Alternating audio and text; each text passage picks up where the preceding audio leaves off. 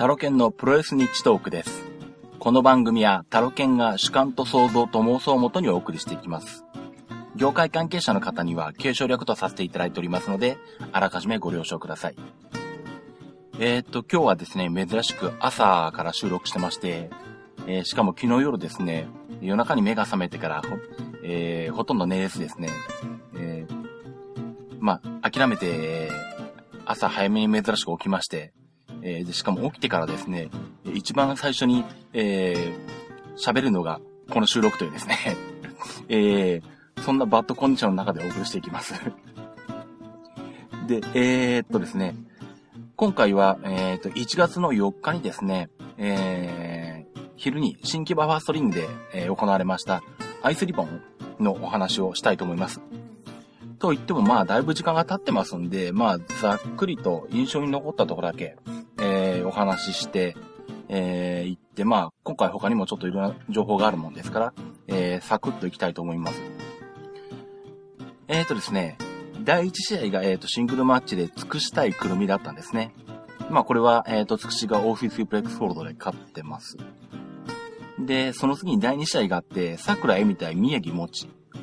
この宮城もちというのは、えーっとですね、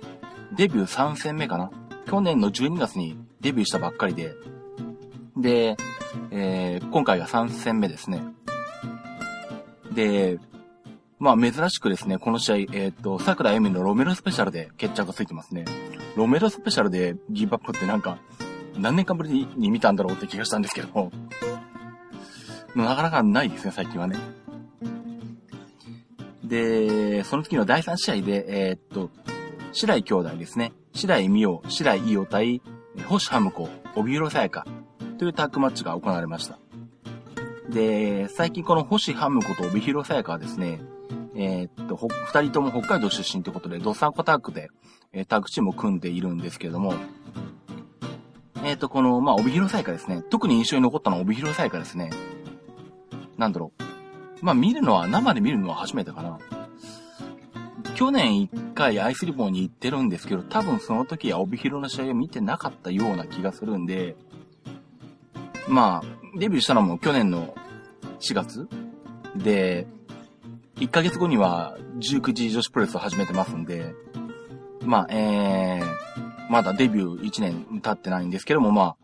団体を持っているというような状態でですね、まあ、ユーストリームで、えー、19時女子プロレスを、えーっと、毎週やってますんで、まあ、ご覧になった方もいらっしゃるんじゃないかと思うんですけど、まあ、驚いたのはですね、帯広さやかがですね、なんだろう、デビュー半年ちょっとにしてはですね、すごくこう、表情がいいんですね。えーまあ、生き生きとしてるというか、感情表現が豊かというかですね、うん、あのーまあ、体も大きい方じゃないんで、まあ、表情とか動きとか、まあ、体も使って表現してる部分もあるんですけど、うん、非常になかなかなんだろう。えー、まあ、コスチュームがスポーティーなのもあって、そこにこう、えー、表情も出てきてですね、なかなかいいなという感じがしてましたね。なんかこう、プロレスラーとして、えーっと、まあ、デビューして、まだ半年ちょっとなんですけど、ひと、もう一皮向けているんじゃないかというような感じがありましたね。で、まあ、試合の方はですね、えーっと、まあ、白井伊代の方が、えーっと、星ハム子から、えー、取ってますね。で、えーっと、その後の第4試合、えーっと、まあ、ミックストマッチになってますが、えーっと、タッグマッチで、えっと、宮本優子、えートリプルシックスの宮本優子ですね。まあ、最近は大日本での、あのー方、露出の方が多いですけども、えーこの宮本優子と富谷千恵がタッグを組みまして、えっ、と、中澤マイケル、え松本美也子というチームと対戦してます。で、これがですね、えっと、試合開始と8秒で、えっと、宮本優子のラリアットでですね、中澤マイケルが抑え込まれてまして、えっと、まあ、マイケルが頼み込んで再試合という、まあよくある流れなんですけども。で、まあ普通に10分弱試合やって、でも最終的には富谷千恵の裏側7で、やはりマイケルがですね、裏側7で丸く丸め込まれて、まあ負けてるという試合ですね。でも相変わらずあのマイケルの方ですね、えっ、と、際どいコスチュームでですね、子供相手にこんなのでいいのかって話があるんですけど、えーかなりまあ、お下劣な感じでですね、えーまあ、今回の試合が、あのアイスリボンの、あの、出入り禁止ですね。出禁を解除されたばっかりなんですけど、えー、めでたく再び出禁となりました。まあ、あの、そんな試合でしたね。あ、あとあれだ。まあ、マイケルが、あのー、なんだ、意味もなくあのー、ピンクのナース服を着て出てきたんですけど、で、試合のけ途中でですね、あのー、パートナーの松本都がですね、一回あの裏側に引っ込んだんですね。で、あ、これはきっと、来てくるんだろうなと思ったら、案の定、あの、都の方もですね、ナース服を着てまし、着てきまして、えー、まあ、あの、マイケルと二人でですね、ナース姿、服姿になるというですね、えー、ことやってました。で、えー、っと、その後の第5試合がですね、えー、っと、シングルマッチで、えー、下田美馬対誠。まあ、一転して、えー、っと、なかなか、えー、そういった、えー、っと、お笑いのないですね、え試合になるんですけども、まあ、誠が結構頑張りましたかね。まあ、結局11分9秒デスレックドライブで負けてはいるんですけど、まあ、デスレックドライブ出させるところまでやったわけですね。うん。なので、まあ、なかなか頑張ったなと思います、これは。まあ、えー、っと、なんだろう。まあ、半年ちょっと前に、もうアイスイボン一回感染してて、その時も誠は見てるんですけど、やっぱりその頃よりもや、さらに打たれ強くなってるというか、まあ返せるようになってるような気はしますね。うん。で、最後、えー、っと、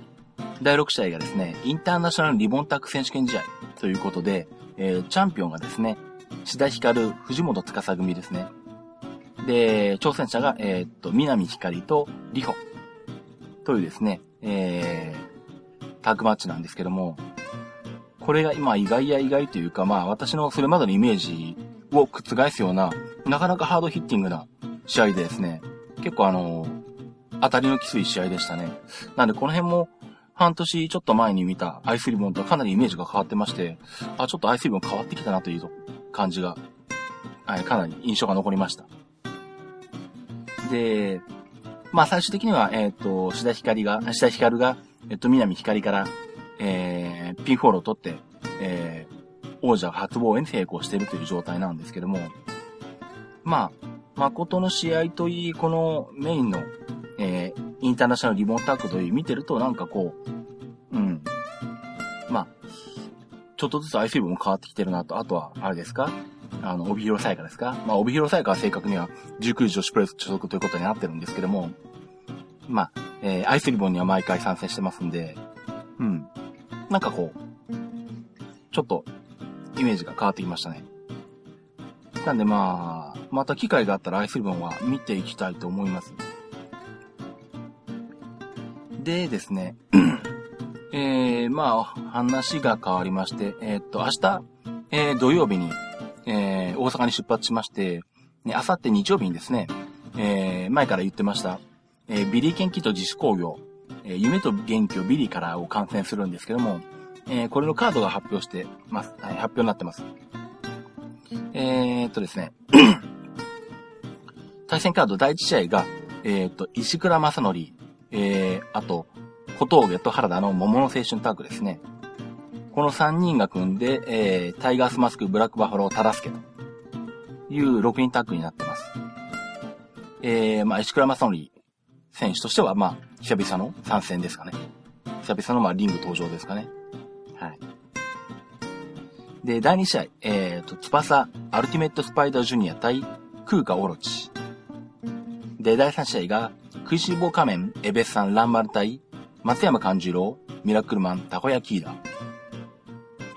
で、えー、セミファイナルで、えー、筑前良太、豊組対、えー、戦国タッグですね、正宗秀吉と。で、メインで、えー、当初から発表されているビリケンキット対怪人ハブ男となっています。まあ、あれですね、大阪プロレスのメンバー中心になってるんで、まあ、えー、かなり大阪プロレス色の濃いカードになるんですけども、まあ、その中で、えー、石倉正則選手が、えー、石倉さんとして久々の、えー、試合をするとかですね、えー、マッチクゼンリョータが参加してるとかですね、まあ、ちょっと、えー、そういったところで、特色が出てるというような、まあ、カード編成ですかね。えー、これが、えー、会場が豊中市立ローズ文化ホール。えー、っと、阪急宝塚線の湘南駅から、え、徒歩10分弱のところですね。え、っ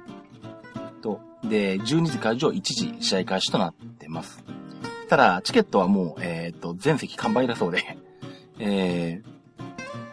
まあ、えー、ご興味のある方は、まあ、どうなんだろう、これ DVD 発売とかされるのかな？わかんないですけど。まあ、もしくは、インディの仕事とかでちょっと流れるかもしれませんけども、まあ、その辺で、まあ、ご覧になっていただければと思います。まあ、もちろん、あの、感染してきましたら、またレポートはしたいと思います。で、あとですね、えっ、ー、と、感染予定が1個追加になりまして、えっ、ー、と、このビリケンキット自主工業の前にですね、えー、K ウエストという工業が、えー、あるのを見つけまして、えー、っと、この K ウエストというのはですね、何なのかというと、あの、海援隊道場、あの、K 道場の、えー、まあ、大阪支部とでも言ったらいいのかな。まあ、K 道場として関西のプロレスを盛り上げようということで、えー、藤沢忠信選手、関西在住で K 道場所属の藤沢、藤沢忠信選手が、えー、中心になって、えー、やっている工業です。で、これが、えっとですね、同じ1月23日日曜日の11時開始でですね、えー、港区民センターで公共があるんですね。で、まあせっかくなんでこれも行ってこようと思ってます。で、まあただこれがコンパクトな工業で、えっ、ー、とですね、おそらく1時間ぐらいになるのかな。実はこの日、えっ、ー、と、この港区民センターで、この11時開始の K ウエストの工業と、あと、えっ、ー、と、午後、えー、1時から港、港プロレスというですね、えー、工業があるんですね。なんでまあそれが12時半会場1時開始なんで、まあおそらく K ウエストは1時間か1時間ちょっとだと思います。で、まあ、カードの方も、えっ、と、3試合になってまして、えー、その K ウエストのカードの方がですね、えー、っと、安久保田聡、安藤正樹組対田中祐希、影山道夫、サザンクロス。えー、あと、シングルマッチで、秀久保田対吉田。吉田誰なんだ？名字しか載ってないなえー、で、おそらくメインがこれだと思うんですけども、えっ、ー、と、藤沢忠信、棚橋雄二対大名御堂ピサロとなっています。まあ、市倉道場出身の田中祐希選手と、えー、大名御堂選手が、えー、出られてますね。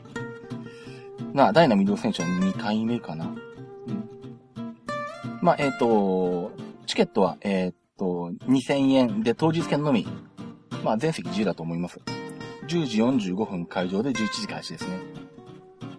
この港区民センターが確か、えっ、ー、と、大阪環状線の西区上からちょっとのところかな。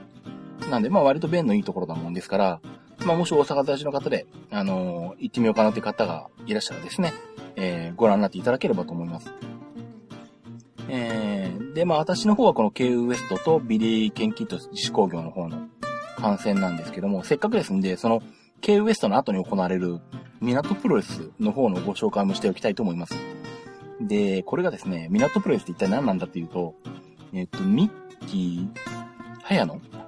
ごめんなさい、ハヤブサという字に野原の脳なんですけど、ミッキーハヤノっていうものかな？ごめんなさい、読み方わかんないんですが、という方が主催されている、まあ、工業で、えー、まあ、地域の活性化とか、地元の福祉とか、あと関西プロレス界の活性化を目標に、ま、立ち上げられたんだそうです。で、でもこの方ちょっと調べてみるとですね、元あの、JWA 関西で、えー、やられてた、まあ、学生プロレスの、まあ、OB の方のようで、学生プロレス時代はですね、あの、かなり有名だった方のようです。まあ、その流れで、えー、まあ、学生プロレスの方からは、まあ、あのー、足を洗ったっていうかですね、まあ、足を洗ったって言い方も変だな。まあ、学生プロレスは今活動はやられてないんですけど、まあ、こういったプロレスの工業をやられてるということのようです。なんだっけ？えっ、ー、と、シーマの先輩に当たるんだったかな？えっ、ー、とですね。えっ、ー、と、ウィキペディアに書いてあるんですけれども、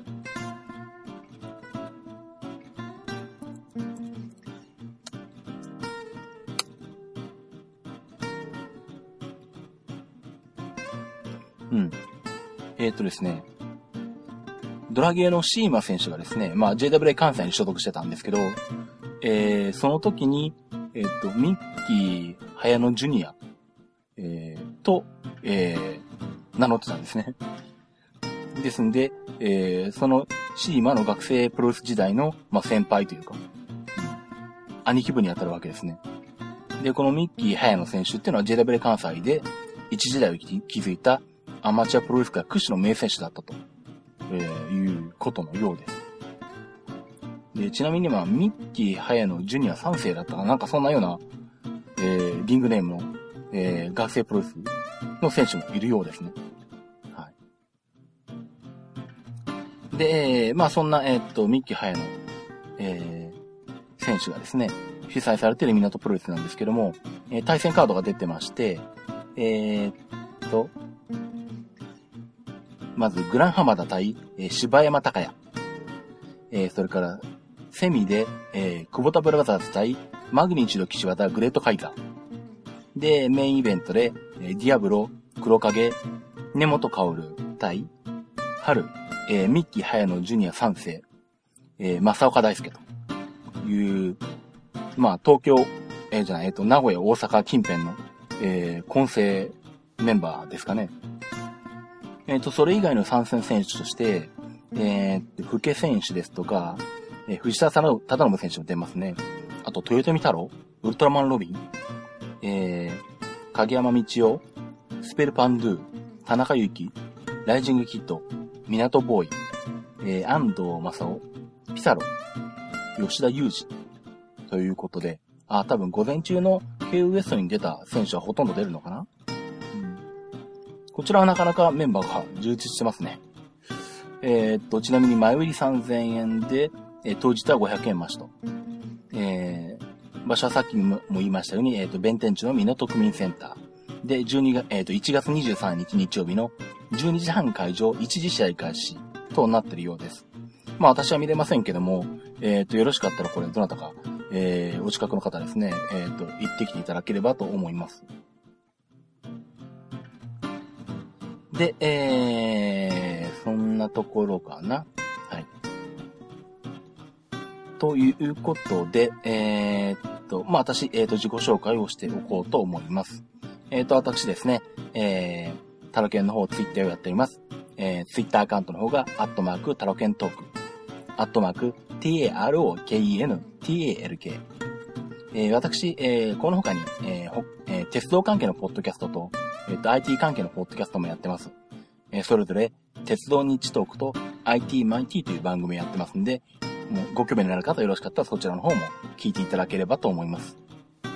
あと私本業の方は、えっと、Mac を中心とした出張サポートや修理ですね。あとはデータ復旧などをやってます。